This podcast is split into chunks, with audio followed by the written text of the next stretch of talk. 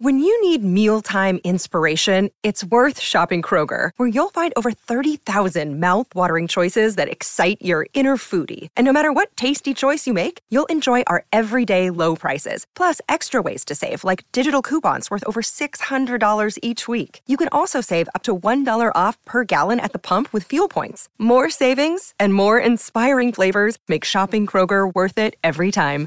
Kroger, fresh for everyone. Fuel restrictions apply. Another day is here, and you're ready for it. What to wear? Check. Breakfast, lunch, and dinner? Check. Planning for what's next and how to save for it? That's where Bank of America can help. For your financial to-dos, Bank of America has experts ready to help get you closer to your goals. Get started at one of our local financial centers or 24-7 in our mobile banking app. Find a location near you at bankofamerica.com slash talk to us. What would you like the power to do?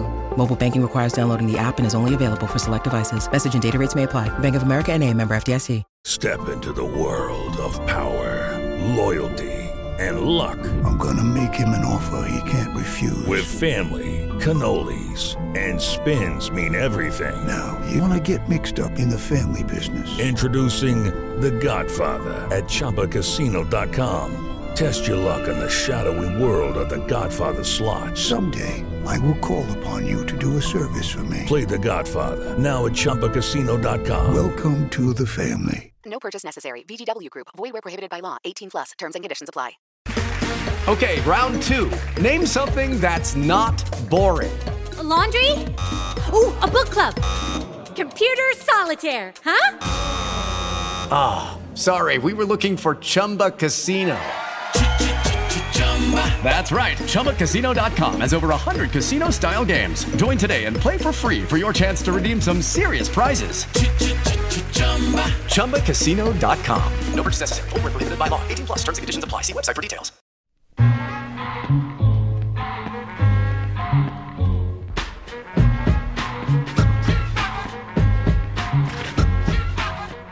Welcome, everyone, to Rock M Nation Podcast. We are back. It's uh, it's been a couple weeks. We've got episode. What are we on? Four, five now? Five? Um, yeah, I think this is five. Episode five, season five. I'm your host, Sam Snelling. With me, as always, Matthew J. Harris. Matt, how are things in Indiana? Uh, very wet. Uh, but unlike St. Louis, we weren't run over by severe weather, so um, we're just a little soggy, but uh, no worse for the wear here. The uh, North County region, which is where I'm residing, actually was able to avoid most of the really severe stuff. I think it kind of pushed south and and, and north of us. So yeah, down near yeah, they got they, Jim, they got brutalized a little bit. Um. So last we spoke, that was the Bossy Pod, right? Uh, we was, we got a lot of recruiting stuff out of the way. Um, we think Missouri is pretty much done with their class. Uh, as far as the freshmen are concerned, I'm sure if there are any uh, postseason defections, they'll probably readdress, maybe look at some transfers. Um, Mark Mitchell is still out there. Um, I was alerted to a little bit of a rumor uh, that Missouri had maybe gained some ground um, in Mark Mitchell's recruitment. I would like to dispel those notions right away. Um, Matt, I know that uh, that you and I have long sort of said that it, it seems likely that Duke and UCLA are the leaders. Um, after I, I was sort of notified that um, there was a rumor that Missouri had kind of you know taken in second place, uh, I asked around just in case. I don't like to be unprepared, and I was told that is uh, not correct. That is bad info, and Mitchell still looks like it is either uh, UCLA or Duke. Apparently, he was wowed on his his trick, tripped Cameron, uh, and and is I'm stunned that he was. Frankly, I mean that that's And- only kind of. right. And and like one of the things is like okay, so NIL is a big deal right now. Everybody's talking about NIL. So NIL is going to be a big deal for Mark Mitchell and his recruitment. Uh, and let's be honest here, like. Who do you think is going to put together a better NIL package for Mark Mitchell? Uh, Duke, like arguably the greatest basketball program of the last 30 or 40 years here. What, 30 years? 30 years. Um, we'll, we'll, we'll go 30 years. Arguably, um, the best program of the last 30 years, or UCLA, uh, arguably the greatest college basketball program of all time, uh, or Missouri, which uh, we we love uh, Ole Mizzou. We are here for Ole Mizzou. We are podcasting about Ole Mizzou. Um, not quite in that same stratosphere, Matthew. uh, no, and uh, UCLA. UCLA also happened to make. I would say they got actually an upgrade when Under Armour uh, bailed on like a 15 year apparel deal with them and let UCLA get scooped up by Jordan Brand.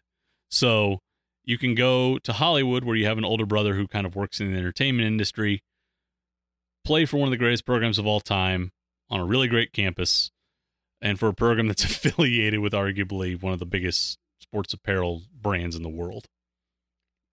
I mean, and on a roster that, you know, seems like it's going to be set up well for the next couple of and years. And I will say, So, yeah, I will say, like you know, know. the on the if you're looking at the comparison, like I, I do think that um, a- any NIL deal I think could probably be sweeter at Duke because of your your market uh, and real realistically, like the UCLA market, LA is is is huge. it's saturated. It's but yeah, town. it's saturated. It's it's you're where I mean the Dodgers, the Lakers, the Clippers, um, the two NFL teams. Well, one and a half NFL yeah the, teams. the Um, let's see Rams, Chargers, Kings. Uh, I missed a baseball team. Uh, A- uh, the Angels. Um, and then and then USC's, USC's up out there. there, yeah, so it's it's competitive. Uh, Duke is is a very much a national brand at this point. Um, they are their fan the fans have spread far and wide, and it's you know like you can call them fair weather or whatever, um, but you know there's fans in every city. People have been you know fans of Duke since they were kids. Um, you know, so you have that marketability. Uh, you know, obviously, uh, Durham, North Carolina is is not exactly um, a huge metropolis, but uh, there are some you know good sized cities in the you know in Carolina, and so I think either of those places you're going to get a a, a really sweet uh, a package of, of name, image, image, and likeness that I just don't think Missouri can compete with. Um, maybe someday. We we can, we can hope. Um, we need some big big, big uh, name donors, Matt, to kind of step up and just start throwing money around. Uh, yeah, Get- let's- also Let's let's put uh, offer Mark Mitchell the um, Michael Porter Senior deal and and see how that. Uh, we just need like you know one of these. Uh, um, are the Lauries still still spending for the program? Uh, n- Hmm. not as much. No, no. Um, maybe Don Walsworth. Maybe Mark can become the face of Walsworth Publishing. Maybe. you know, I like this binding. It's the best you're gonna find. Um, but no, the Mitchell uh, ship seems to have sailed. Um, we didn't mention the last time, but Robert Jennings, uh, last month, another guy that Missouri kind of had in on an official visit committed to Texas Tech. Not a surprise there. Um, they've basically lapsed recruiting Chandler uh, Jackson, who's the point guard out of Memphis, who looks like he's set to pick sometime Well, he's he's down to. Uh, I think Ole Miss is still in it. I think Tennessee.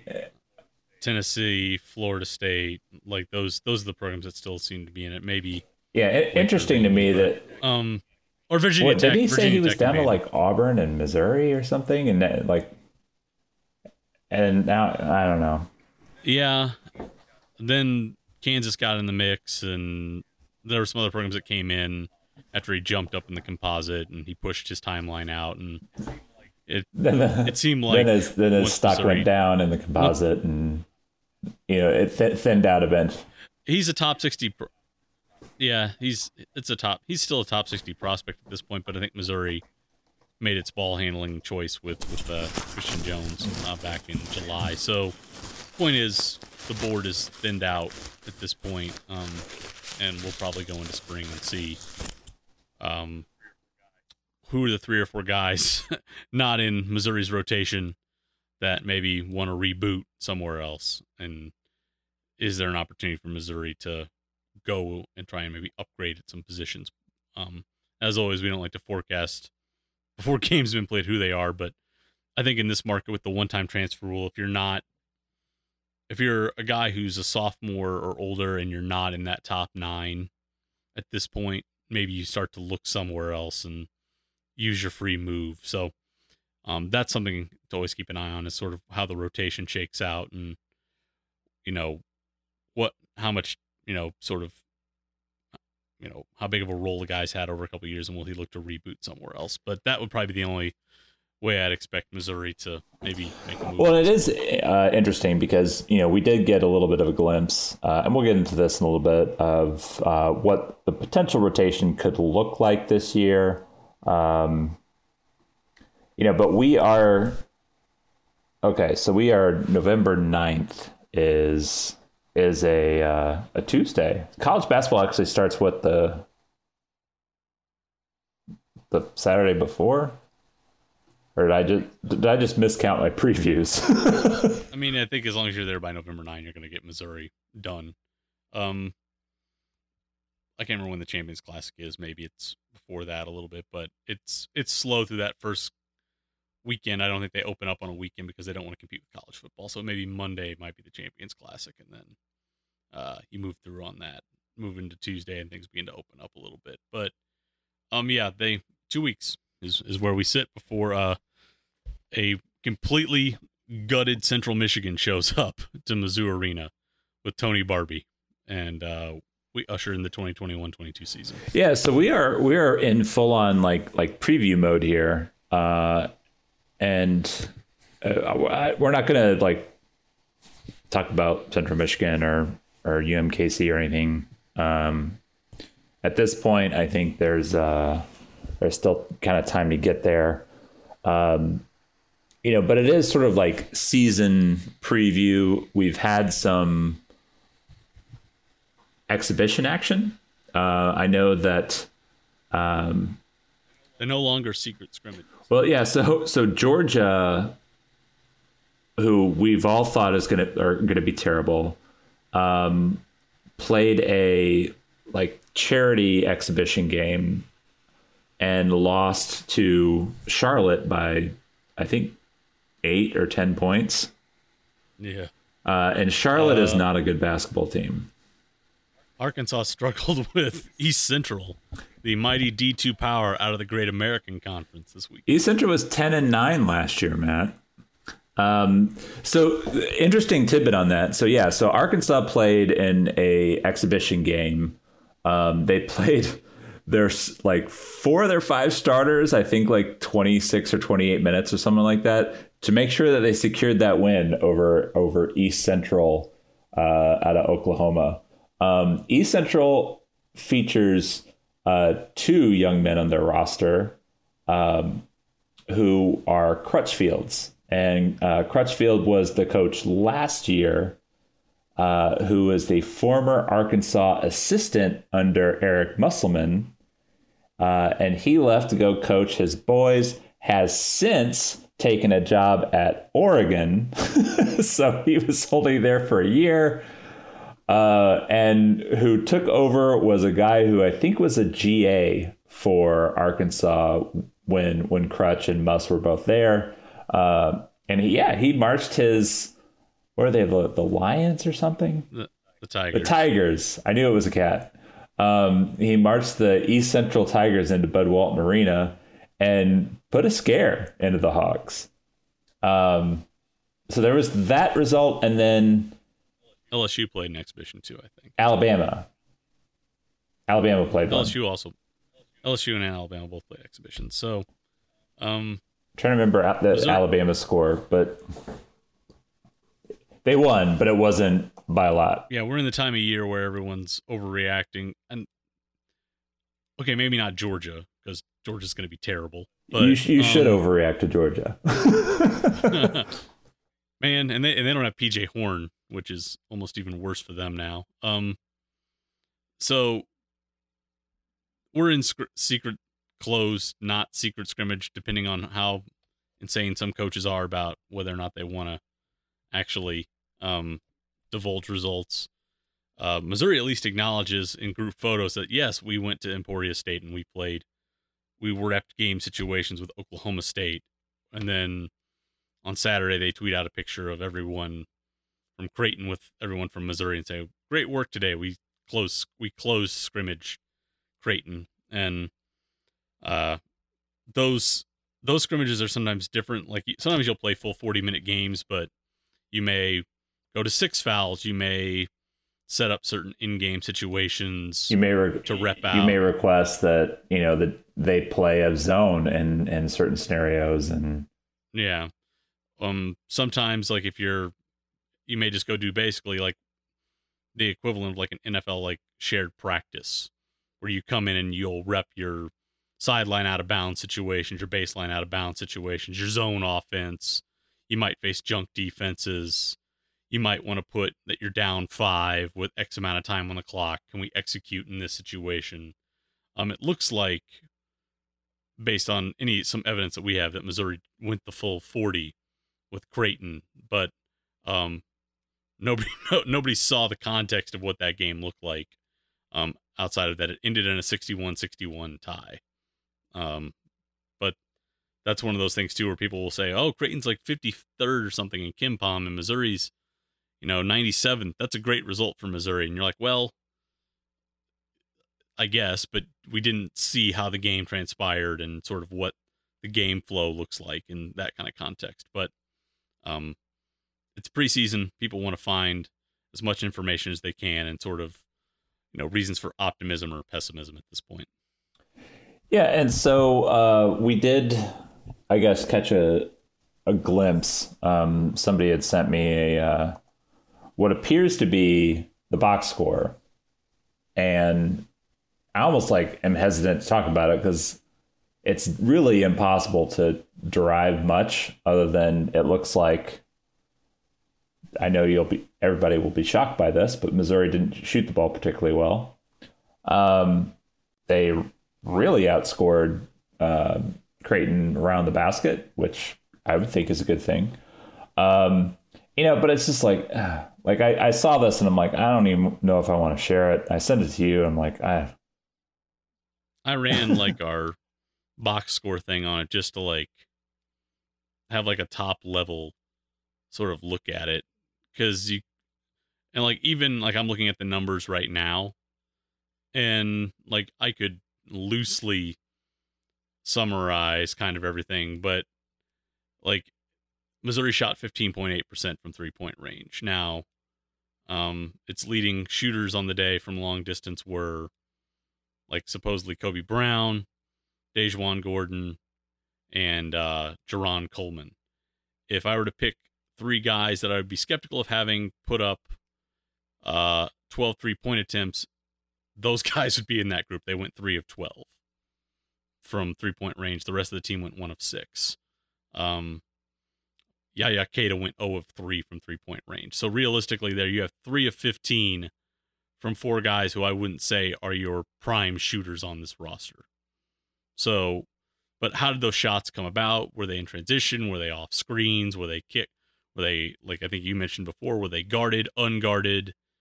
Um, just sort of what was the result of the action there? Like Missouri outscored Creighton supposedly 44-28 in the paint. Um, how were those touches given? You know, how who was you know what actions did they come off of? You know, Creighton um outscored Missouri by 12 from behind the arc, 21 to 9, but almost 47% of Creighton's shots were three-point attempts. Um and they shot 24.1% though. So Creighton just outscored Missouri based on sheer volume from deep, but Missouri offset that by outscoring them in the paint. So like there's all kinds of stuff you can derive from that, but without watching, you know, how those possessions unfolded, it's hard to really say, "Oh god, I'm like worried about X, Y, and Z of what this team's going to do." Um, and how that's going to sort of operate from them. All we can really say is when Missouri held on to the ball, they did a pretty good job scoring in the paint. Um, they had a their true shooting percentage was dragged down by poor jump shooting, and everything else was kind of a push. So it's really hard to. And it also should be pointed out that this is all assuming that the stats are accurate, because uh, you know, like it's it's possible that they don't have like an official score there. Maybe it's a GA just kind of keeping track, and um, I mean, there's a lot of assumptions being made here. So it's it's it, it, it is like it is interesting. It says that you know the biggest lead Mizzou had at one point a 13 point lead, uh, the best scoring run. Uh, both teams went on 8-0 runs at some point. Um, six lead changes, five times tied. Mizzou spent 27 minutes of uh, clock time in the lead. Creighton spent eight minutes and 36 seconds. To me, this like this sounds a lot like you know a the Oregon game last yeah year, like it's which was also coincidentally enough in Omaha. Um, no, it's to me the real value here is probably the film that the coaches bring back. yeah exactly.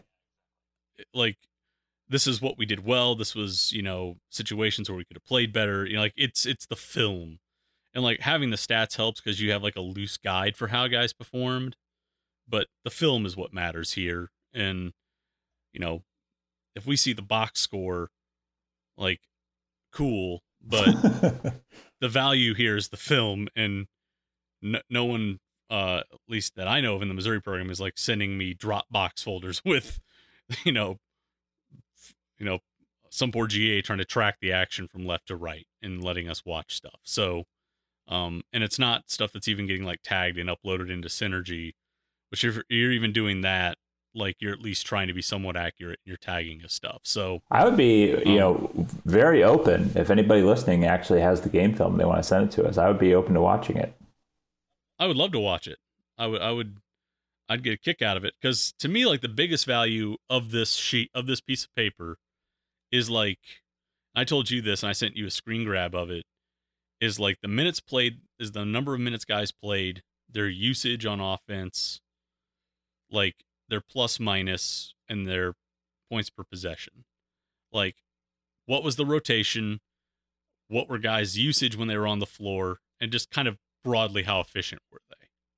Like that's really all i draw from it. Like so we can get into that a little bit. I mean i've run those numbers but that that's all i really care about and we can or we can talk about kind of just how the rotation sets up but like the nitty gritty numbers of true shooting and three point shoot all that stuff is almost secondary to the high level of how much did guys play how much of the offense was routed through them and how efficient were they with their touches like that's about as that's as much as I wanted to glean from the box score as anything. I think I was probably the most interested in um, in who was playing the most.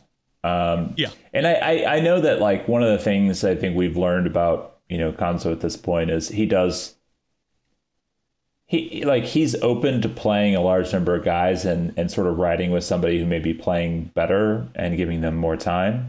Um, it kind of seems like the guy that was the beneficiary of that was Javon Pickett. Um, Yeah. You know, Pickett played the most minutes of anybody.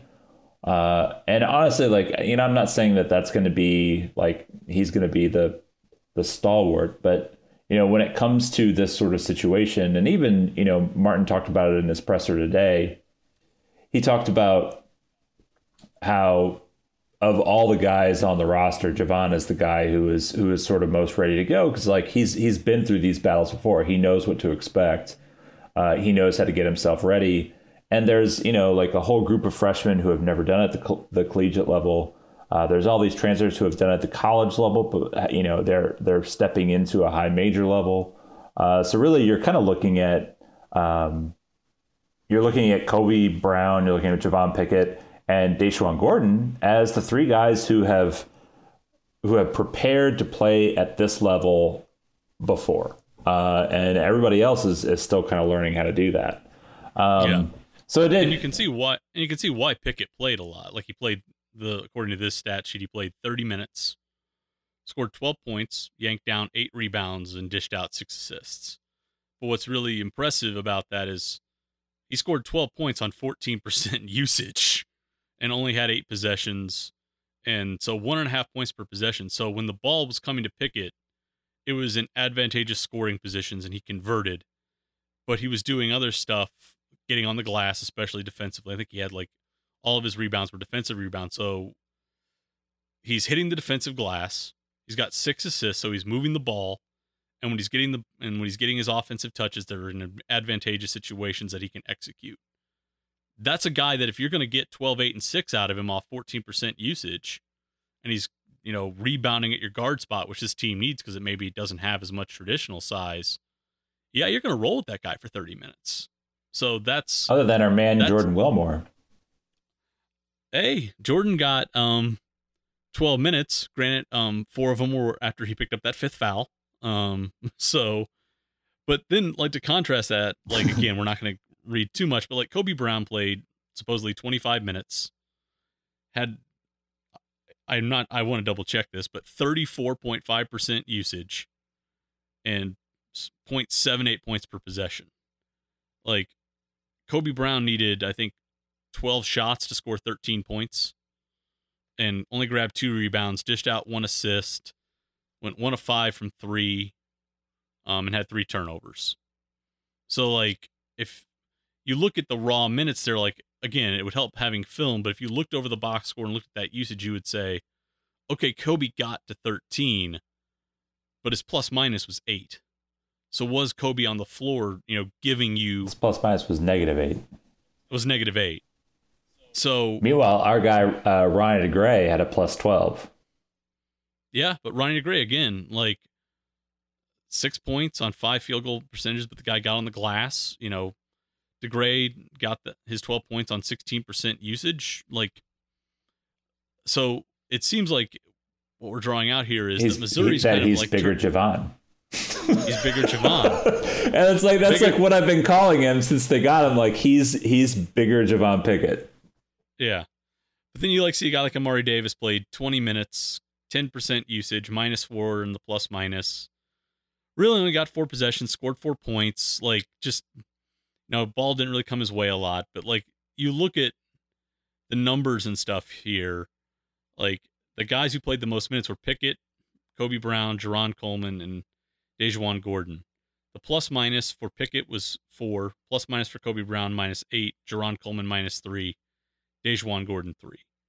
So what you really do is you go look at you know your two guys here, Coleman, who we thought was maybe going to be a ball handler for this team, didn't have a real efficient day. Kobe Brown didn't have a real efficient day, but those were sort of the four guys that Zoe rolled with, and his his fifth and sixth guys were Davis and DeGray. Like there was not a freshman in the top six. Yeah, Brookshire So- played about you know 16 minutes. Uh, Yaya Keita played 17. 17. and it, it kind of looks like those are going to be the guys that are going to be in the rotation with uh, with Durugordon, uh, Kaleb, And Kaleb at the at the back, and uh, at least and I and like and Brazile didn't play.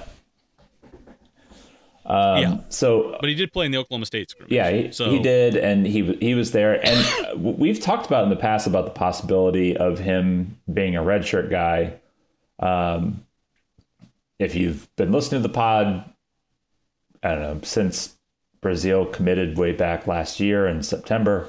Uh, I mean, you know that like this is this is a bit of a unique situation. He's a kid who's brought it up late, and his body is still developing. Uh, but he's got like all potential in the world to be, uh, and I I don't hesitate to sort of say it, but I think he's got the potential to be an NBA player.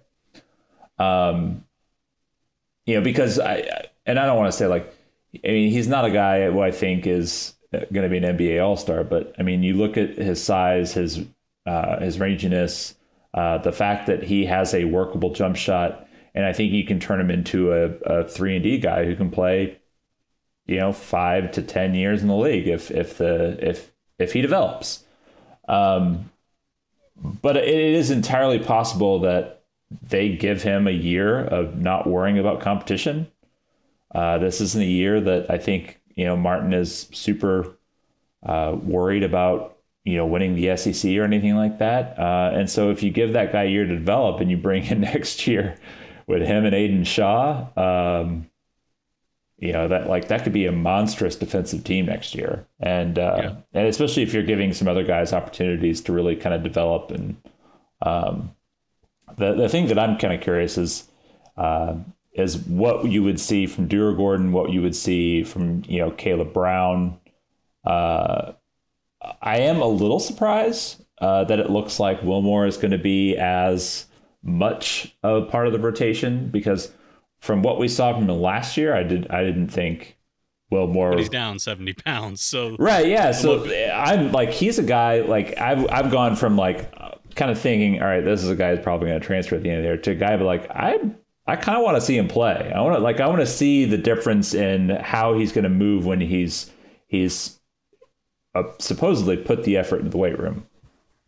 Well, the we can segue into what Martin was saying today about the rotation, but nothing that when I look at the minutes here really surprises me. If you look at the top five in minutes, it's Pickett, Kobe Brown, Jarron Coleman, DaJuan Gordon, Mari Davis. Bunch of vets. Not surprised about that at all. And then, you know, to me the question was where was DeGray going to work in here? But I thought Caden and Brookshire were going to be two freshmen that worked in. Um, so if it's DeGray right now and you're going to let Brazile sort of, you know, develop for a year, I guess, and then you'll use Wilmore as sort of that spot big, you're at eight to nine right there, pretty much. So it, it really is going to be nothing when I look at kind of the overall usage here and, you know, minutes played jumps out at me. I think what's going to be more interesting and what's going to be really worthwhile in the first three to four games is to really watch how Martin mixes and matches his combinations. I'm, you know me, I track all the rotations and the lineups, but I think that's going to be really, really interesting and why I've sort of held off really sort of trying to project anything or write very much because I want to watch this roster play three or four games and then go, okay, this is sort of these are the rotations that Martin's trying, and here's the ideas behind them, and here's what they're trying to do with those rotations. But if you were to look at just a raw pecking order, none of what you know you sort of see again from off this one piece of paper really surprises me all that much uh, as to how it breaks down. So uh, I attended the um, the press conference today, and uh, you know, there was uh, there was a lot of discussion um, over, and, and, so the press conference today was it was not in person; it was over Zoom. It allows uh, my work from home ass to be able to, uh, you know, carve out twenty minutes of my my schedule and and and pull up a Zoom link. Um, but there was a lot of discussion over you know rotations and sort of the you know the way because you know one of the things that I think has sort of been a theme early on the season of Martin and his press conferences is is he keeps kind of referring to to Kobe Brown as like a point guard. Um, and so I was like I was intrigued by him using that that term. I know like a lot of us sort of overstate the terminology of saying you know point guard or uh, yeah, like all this different stuff and like what it means um, as we move into the quote unquote positionless uh, style of basketball. Um, you know, but if Kobe Brown is initiating offense with a, a, you know like a six nine guy on him, then like I don't have a problem with that. Uh, if he's trying to bring the ball up against like a six two you know, guard, that's probably not the best matchup. Um, you know, and so I think Missouri is is probably going to be taking an approach of uh, you know point guard by committee this year. They're not really going to have one guy who's going to handle the ball. They're going to have a you know whoever has the best matchup. Uh, and if you're you're getting out and you're attacking early in the clock, uh, then it's you're going to have probably three, four, five guys on the floor at any given time who can take the ball and go. Yeah, I mean, I think if you were to look at what Brown's most efficient touches are, it's still him cutting and it's still him getting on the glass. I think the but the hard part here is, you know, I think over the last 2 years we've seen kind of if you even look at things that like sort of me- measure xG or expected shot outcomes and like how that impacts like spacing on the floor. Like I'm looking at one right now from shot quality Kobe Brown's in the 21st percentile nationally. That's not good. So, like, if you have Kobe who's not really affecting the game as a floor spacer, but he's, you know, in the 75th percentile in terms of offensive rebounding and putbacks, and he's really sort of middling at rim efficiency at 46%, are there ways you can sort of isolate him, like we're talking about, in matchups that are favorable where he can take a six nine big and drive? And when he's at the rim, it's not being met by a by you know by a longer defender. It's being met by a guard rotating. Is that a matchup that's sort of advantageous there? So like if you're gonna you know run, do you have him initiating in a pick and roll and getting a switch out and sort of stuff like that, or a pitch back and driving against a, a big? That might be it. But if you're talking about is he coming up and initiating a high ball screen with you know Keita or Wilmore or DeGray, I'm not sure what that kind of offense looks like. So again, I'm sort of like We want to watch him. I read what, yeah, and so I think you know when Cuonzo talks about you know we have four guys handling, is it situational based on lineups? Like, you know, last year you it was clear you wanted Drew and and Xavier Pinson to handle, and a lot of their actions, Missouri would change some of the action they ran based on who was on the floor and, and operating as the main ball handler, but you knew who the two guys were who were going to initiate. I'm sort of curious this year, like if Amari Davis gets it, Amari Davis playing out of ball screens ball handlers I wrote about, is great when he gets it kind of coming off a rocket ball screen and gets to turn the corner, you know, into the slot and he can pull up or he can hit sort of a guy in the short corner if his defender steps up. Is that the sort of action where Amari Davis is acting as a handler versus Jarron Coleman, who can probably play more in straight high pick and rolls or spread pick and rolls? Like so that's that's sort of what I'm interested in. I think a lot of people are saying, you know, might react, oh God, they have four point guards. To me, the question is, do they have what's the lineup and then what sort of actions are we going to see initiated there? And that's obvious, but again, that's why we got to see this team play and and sort of watch how things filter out. And it's also like, you know, what actually led me to kind of, you know, chime in and ask him the question.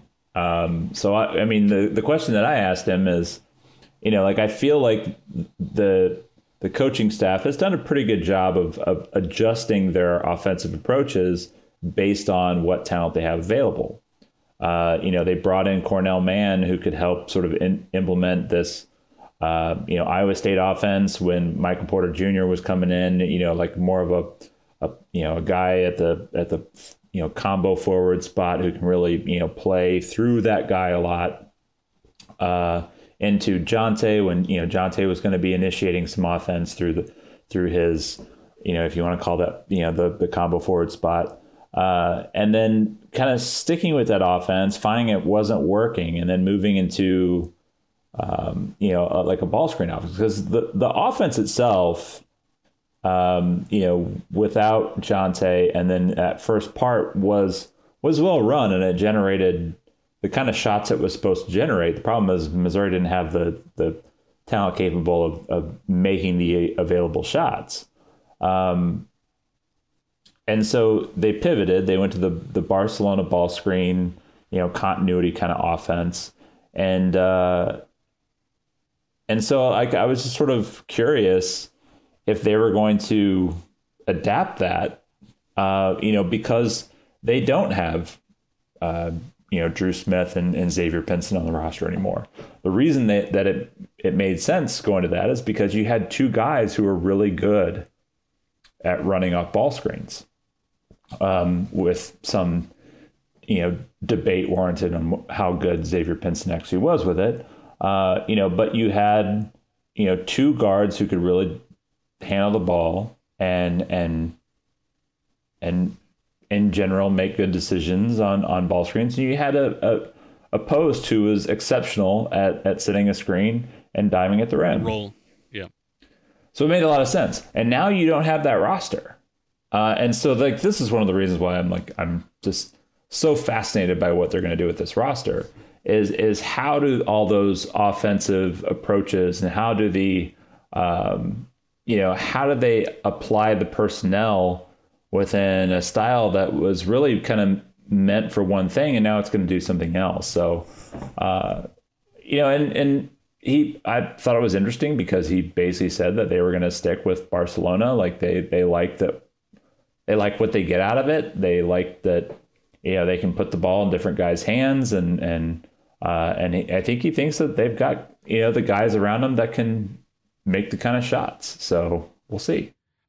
I think that's, and you and I have talked about the last two days. I I'm more skeptical on the floor spacers that they have. for this offense.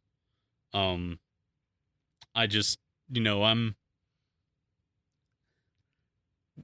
like, if you're going to talk about Kobe Brown being a guy who that needs to take a step forward, the jump shooting has to get there.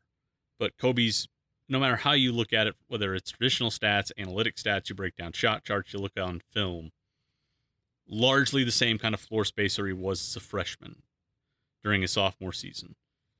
It doesn't always hold, but by and large, the biggest gains in shooting we see come during a sophomore year. There's actually a slight regression as a junior because usually defenses account for you more, so you have more contested jumpers, and then you kind of settle out. Guys who've typically like never seen that jump are what they are as shooters. So if you're saying, okay, we need Kobe to get from 25% to 32%, again, outliers exist. I'm not, you know, speaking ill of Kobe or the work that he puts in the gym. I'm just saying the body of evidence tells us that's a big jump for a guy to make. You know, same with DaJuan Gordon, a guy who was a 31, 32% shooter as a freshman, regressed. That happens. But usually bounce back years only bounce back to what they were prior. So you're bouncing back to a 31% jump shooter from three. So you've got a 25% shooter, a 31% shooter, Amari Davis is a guy who's got to show that his volume and his accuracy can get better. And Jarron Coleman shot the ball better at the end of last year. But from everyone I talked to and from the film I watched and from the numbers I looked at, the question for him is were the final seven or eight games for Ball State a breakthrough, or did he just get on a heater and he's really closer to a 29 or 30% shooter? Because now you've got four guys in this offense who are going to probably play major roles and the best one's probably a 31% three point shooter. The spacing is going to get hard in this offense. And you talk about the pick and roll situation, you know, Jeremiah Tilmon was probably, you know, Colin Castleton and him were basically a runoff for all SEC at center last year. And, you know, now you have a freshman in Yaya Keita, you got Wilmore, you maybe have Brazile in that role. You're going to see a step back there, and you don't even have a like if things got really tough, you could just dump the ball in on an early entry post up to Tillie and he could go to work. Do you even have that as a safety valve? So I think that's what I'm interested in is just, you know, for this to work, this the floor spacing has to be there. So ball handling is one issue, and they can kind of, as we mentioned earlier, they can kind of tweak who's handling based on lineup and set. But overall, the shooting across the lineup has to get better because last year Missouri was not a good shooting team from deep, and in terms of floor spacing, that creates issues. So, again, that's sort of the other thing I'm looking at as we move forward here is does the the offense works best when you've got lanes open and you can't stunt and you've got some operating room in the middle of the floor. That's harder if this person if this team can't shoot. So we've definitely got uh, a little bit to go on at this point, but not a lot. Um, with I think the basically our our plan will be um, record again next week. Uh, do a little bit more of a preview. Uh, maybe we'll have a guest on. Uh, who knows? You never know what's going to happen, Matt. You never know. Um, but I, I think as we move into the season, it's it's just going to be really interesting to see how everything sort of plays out. Missouri has not gifted themselves a very easy setup. We've talked about it before. The you know the non-conference schedule is not not easy. It's not easy. Um, in order for them to,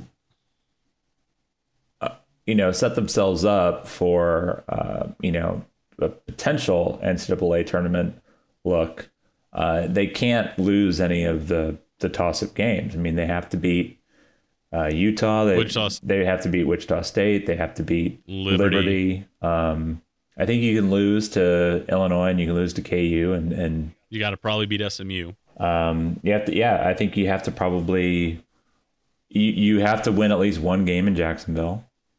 Um, so, so like the, know this team is just it's so interesting and you know maybe i'm finding way more interested in it because we've been watching uh, you know, so much of the same thing over the last two three years that it's nice to have something that that is new and this team is very new. It is. I I think you know there's there's always going to and we talk about it seemingly every pod. There's going to be a contingent that's not going to be happy with the outcomes this year. Um, I think I had before they added Paul Quinn to the schedule. I had Missouri at 14 and 16 overall, seven and 11. Uh, adding Paul Quinn College and an NAIA opponent probably gets them to 15 16, but for all intents and purposes, that does not matter. Um, but it's what this team looks like in putting together and putting that together. You know, are they barely eking out wins over you know teams like Central Michigan, UMKC, Northern Illinois? Are they scratching and clawing their way to 14 wins, or are they playing really well against the teams they should beat, flipping a few results, and then just you know they need seasoning if they're gonna you know pick up four or five more quality wins you know against those teams in the middle of the SEC that are going to allow them to contend. It, it's going to be what this team looks like, and I think you know we talk about Zo's future and he's safe this year. You know every bit of reporting seems to indicate that. But this is a year that i think really goes a long way in determining what the you know thermostat is going into year 6 and what sort of perceptions are here. If this team you know you and i have you know you wrote in the preview that you know Cuonzo Martin tends to set a baseline and when his teams don't have bad injury luck they're it's probably 7 wins if this team you know, goes six and six in the non-con and goes or go seven and six in non-con and five and thirteen in SEC play.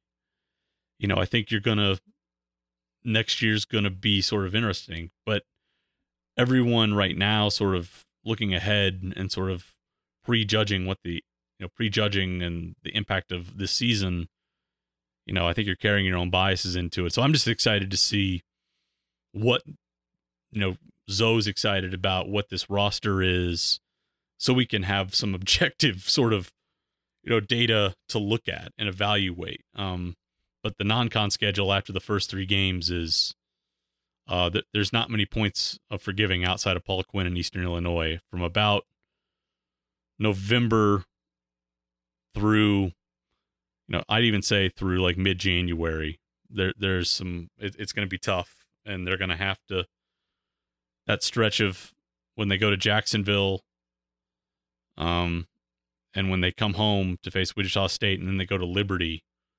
That those two, that you know, that kind of week long stretch there is going to be really, really important for them in terms of setting up, you know, whether or not this is a team that can even begin to think about the bubble or a postseason bid.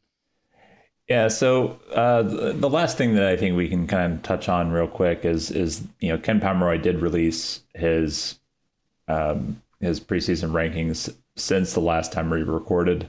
Thankfully, uh, I want to thank Ken personally. We've had uh, he's a friend of the pod, um, so I'm going to personally thank him for uh, releasing those before my previews uh, started going out. Most of the time, I feel like he they they come out and like my previews are like three or four teams in. We have to kind of do a bunch of editing. Um, but we've been able to run with the preseason rankings the whole time, and he has Missouri uh, 96th. Yeah, 13th in the SEC. So I completely buy that Missouri will have a not great offense. In fact, so KenPom's projections were their adjusted efficiency would be about 98th, and uh, but where I'm going to sort of have an issue is I really don't think Missouri is going to field the worst defensive basketball team that Cuonzo Martin has had at Missouri. Uh, and I, I think like again, like this is why, as you know, I'm a big, big analytics person. Uh, I use them a lot, but it, it, it's how you apply them. And one thing to keep in mind is Ken Pomeroy's ratings are not KenPom Ken, or Ken Pomeroy making these assertions himself. He has an algorithm that he's built, uh, and the algorithm puts all these factors into play and, and spits something out. And that's what he publishes. Uh, he, he doesn't weigh things personally. Uh, it's it's an algorithm. It's the same thing with, with, with Bill. Like people get mad at Bill for Bill's algorithm. so, so I think that Missouri, uh, if there's there's one area where I think this team can really be pretty good is is on the defensive end. Uh, mainly because I think that they've got Um, they've got guys who have good length. Uh, they are fairly uh, big throughout every position. Uh, I mean, outside of Wilmore, they don't really have a true center. Um, you know, but they have like you know we've kind of joked about you know the the dream of Cuonzo starting like six seven All guys six, yeah like like one through five like that's that's just the, the starting lineup is is all that and uh and he's close to that and it's not exactly that but you know it's it's going to be like you know six two six three six four uh six eight six nine and and that's going to be a lot of their lines and that's a lot of length uh, and I think this is going to be a good defensive team Uh, yeah. Um, it's if you look at sort of Missouri's got the widest range of outcomes so far.